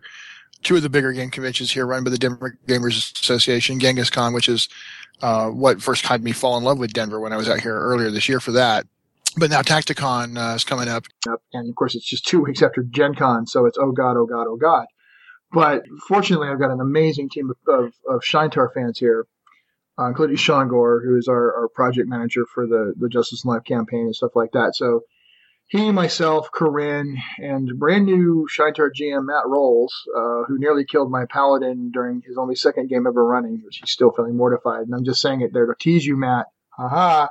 Because he felt so horrible about nearly killing my guy. But it was great. It was thrilling. He's re- he's actually quite talented. So the four of us are running a huge Shaintar program at Tacticon uh, with a with a huge campaign changing plot line and everything going on there. Uh, so the Justice and Life stuff is is continuing to grow steadily. It's, been, it's continuing to gain a lot, of attention. I got actually got uh, interviewed a few times at Gen Con about it, and so uh, that's that continues to grow as a as a kind of game changing. Forgive well, no, don't forgive the pun. The pun's intended. It's a game changing kind of uh, of thing, and I'm very excited about that. Can you give us the elevator pitch on Justice and Life? imagine a living, a, a classic living Greyhawk, living campaign, shared campaign environment where all the filters are taken off. There's no, there's no filtering your contribution outside of don't be a dick and don't mess with the, you know, don't mess it up. But you're, you actually live in the world and your actions matter. The games that you play in actually happen in the world. There's no modules. There's just story arcs. Uh, so you have a one-to-one real time relationship and experience in the world. So it's, it's like having fan fiction that matters and actually changes the world and that's that's what Justice in Life is, and it's uh, global. It's been it's using Roll Twenty conventions and at home game tables. Uh, it all fits in. It all it all interacts, and no one's ever done it before. Not not with a published property, so people are kind of flipping out. So, for example, at Tacticon, there's the Siege of Thuls, which is a major thing against the Kingdom of Alara, and if they don't stop the prelacy that will change the political landscape of the world as we go forward, and it will affect future books as they're written and everything else. That's that's what we're doing. So it's um, it's like Joss Whedon coming along to a bunch of fans of uh, Firefly and Serenity and saying, "Hey, you guys are all doing this amazing shared storytelling and uh, fan fiction, and hey, this all counts. This is all real." So that's what we're doing there. I just, well, I should say, we just turned in uh, some manuscripts that are now in full development for release. Savage Mojo's handling uh, all the art, graphics, and layout to get books ready. Uh, guidebook Goblinesh and guidebook Malakar Dominion. Uh, Goblinesh was uh, uh, written by Phil Vecchione and uh, the Malakar Dominion by Eddie Webb. From the show and former guest, Eddie Webb. Yes. well, okay. This is going to be a running gag. I'm just going to keep doing that. Okay. All right, there you go. but uh, yeah, so those two books are are in dev. In fact, as we just got through approving, uh, I think pretty much all of the art now, or or damn near all of it, for Malakar Dominion. Uh, the art approvals for uh, Goblinesh should be soon. There's a novella that Steve Long did called Edge of Honor. Uh, just waiting on the cover art for that one, and we're going to be able to put that one uh, out there. There is uh, the City Book Eastport, which we uh, it's been fully written, and now we just need to produce and develop that for for release. I just put the official Shaintar Writers Guideline out there, so uh, people can really delve themselves into what the psychology and structure of, of the Shaintar setting is. Um, so that's that's put out. There's a brand new map, both monochrome and color. The color one just got released and uh, has been shared out there freely for people. They're really excited about it. Been a lot of great comments about it, and it's a map that reflects exactly what I was talking about. People have added material to the world. They've built cities, they've built roads, they've built entire island nations, and all of those things have been added to the, the, new map. So this is truly user created content taken to its its ultimate level in a published uh, role playing world. Awesome. So, thank you very uh, much, Sean. Thank you. Thank you. Um, what about yeah, that was you? something. Go ahead, Daryl.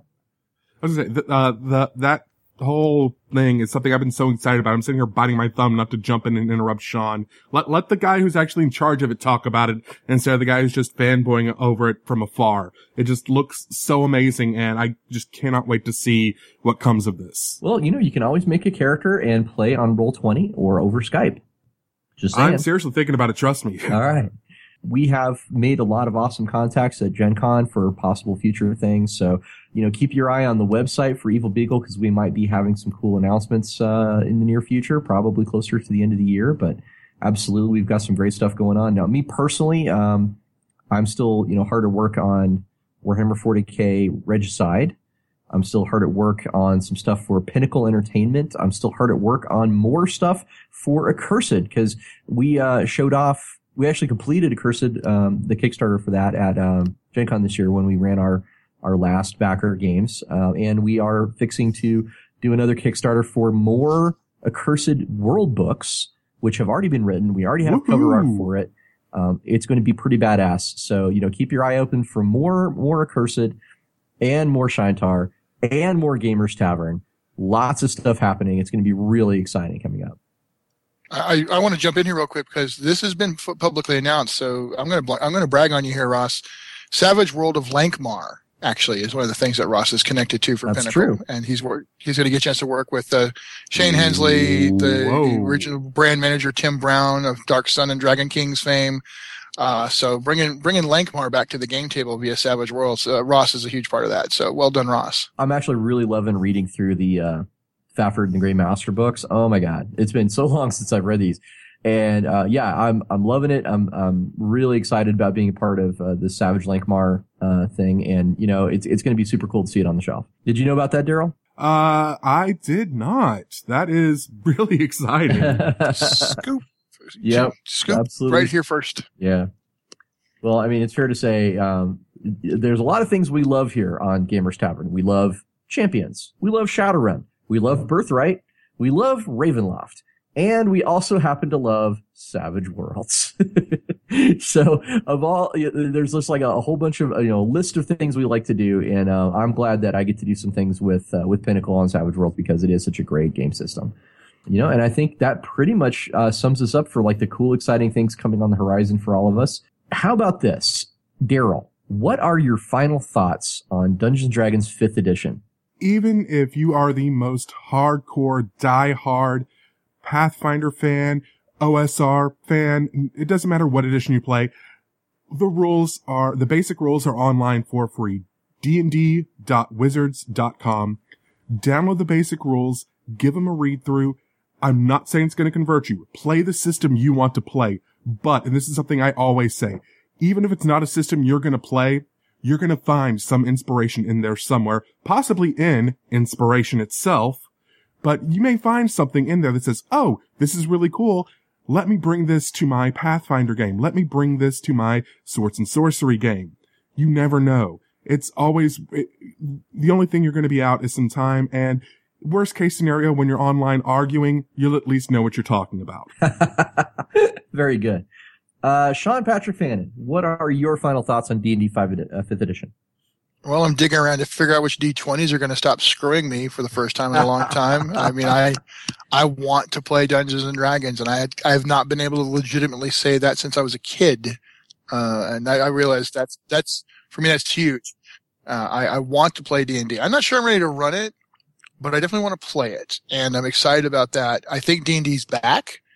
I think it's it's returning to a marketplace that is a little bit more robust and a little bit more diverse than than it than the marketplace it once enjoyed being the, the absolute dominant role. But I think there's lots of room. I think people like to play lots of different games these days, and I think uh, Dungeons and Dragons Fifth Edition is going to be one of those games that lots of people are playing. I agree. I would have to say, you know, Pathfinder better watch out, honestly, because uh, Pathfinder has, you know, for the last four years, kind of enjoyed it, you know, not having anything to really, you know, compete against. And now I think it's going to, it might be one of those cases of really healthy competition. It might be one of those cases where both, you know, companies really do their best trying to outdo the other and everybody wins. I'm kind of hoping that's the way it works out, like a DC Marvel Comics sort of yeah, I really good. think that's where we're headed. I've seen what uh, some of the stuff that Pathfinder has in the pipe at Gen Con, and they're really bringing their A game. So the stuff that they've got coming out this year looks really, really good. So Pathfinder's not going to go anywhere. No, but I so think anybody- I think I think they definitely know that they're not that that it's not a wide open field anymore. That's yep. all I'm saying. Um, they, they they have they have been you know they have been the leader in the race but now a new challenger has appeared. So I'm going to mix I, as many I, metaphors as I possibly can. I, I forgot. has there been a second edition announced for what? Pathfinder? There has. There has not. The closest thing they've announced is what they're doing uh, next summer called Pathfinder Unchained, uh, where they're going to be revisiting several of the classes, several of the builds, and several of the races, and basically retooling them as well as presenting a whole slew of new options, including hmm. a bunch of stuff on the, uh, uh, action economy in the game where one of the options that they listed, the panel's online. I'll make sure to put a link in the show notes. Uh, but the, one of the action economy things is, okay, your, uh, your choices are you have an action and you have a move. Does that sound familiar to either of you? Yes. Yeah. So they're, they're, they are definitely paying attention and they are learning and Paizo's always been quick on their feet, so they're picking up fast. So they're not out of the race yet. They're still going to be going strong. Yeah, but they've got some strong competition. And right. To be honest, to be honest, I'm looking forward to running both systems. Yeah, to be clear, I'm not. That's exactly what I'm saying too. Is I, I like both systems. I, I want both systems to succeed. Um, I just, I think I'm hoping for again that very healthy competition between the two. Uh, for my final thoughts, I would say this. I love the way that D&D is really, as, as we said before, is putting the fun back into the game. It's really doing an, an emphasis on imagination, emphasis on telling your character story, an emphasis on finding meaningful ways and elegant designs to get the mechanics into the game, like uh, inspiration, like traits, like advantage and disadvantage. I think these things are all great. Um, so yeah, if you if you haven't played D&D in a while and you kind of want to check it out, definitely check out D&D 5e. It's um it's something I would unhesitatingly recommend to someone who uh, has maybe heard of D&D and hasn't tried it for whatever reason. Go check it out.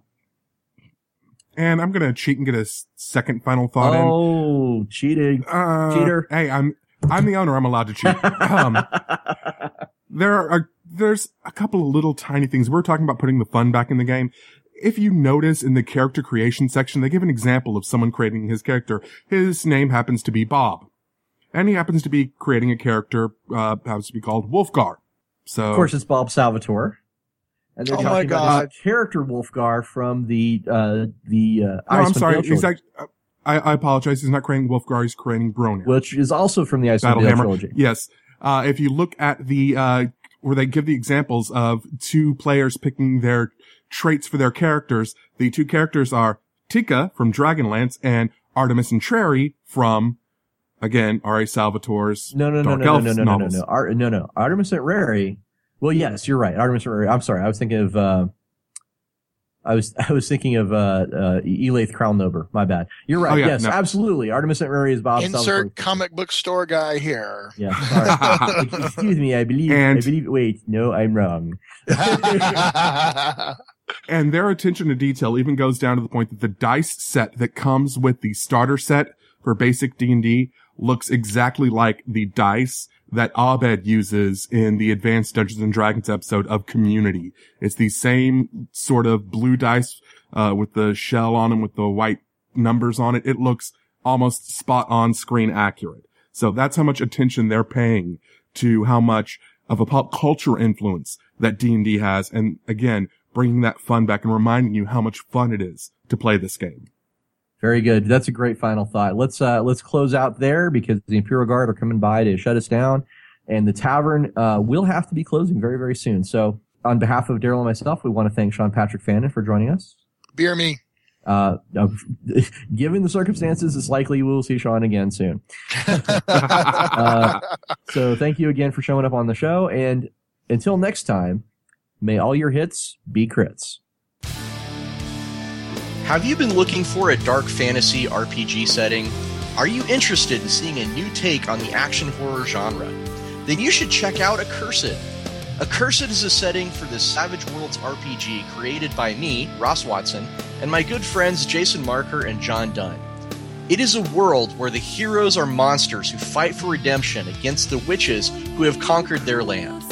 To find out more about Accursed, search for Accursed on drivethrurpg.com. Accursed is now on sale there and in many other fine retailers for gaming PDFs. Thank you very much, and I hope you enjoy Accursed.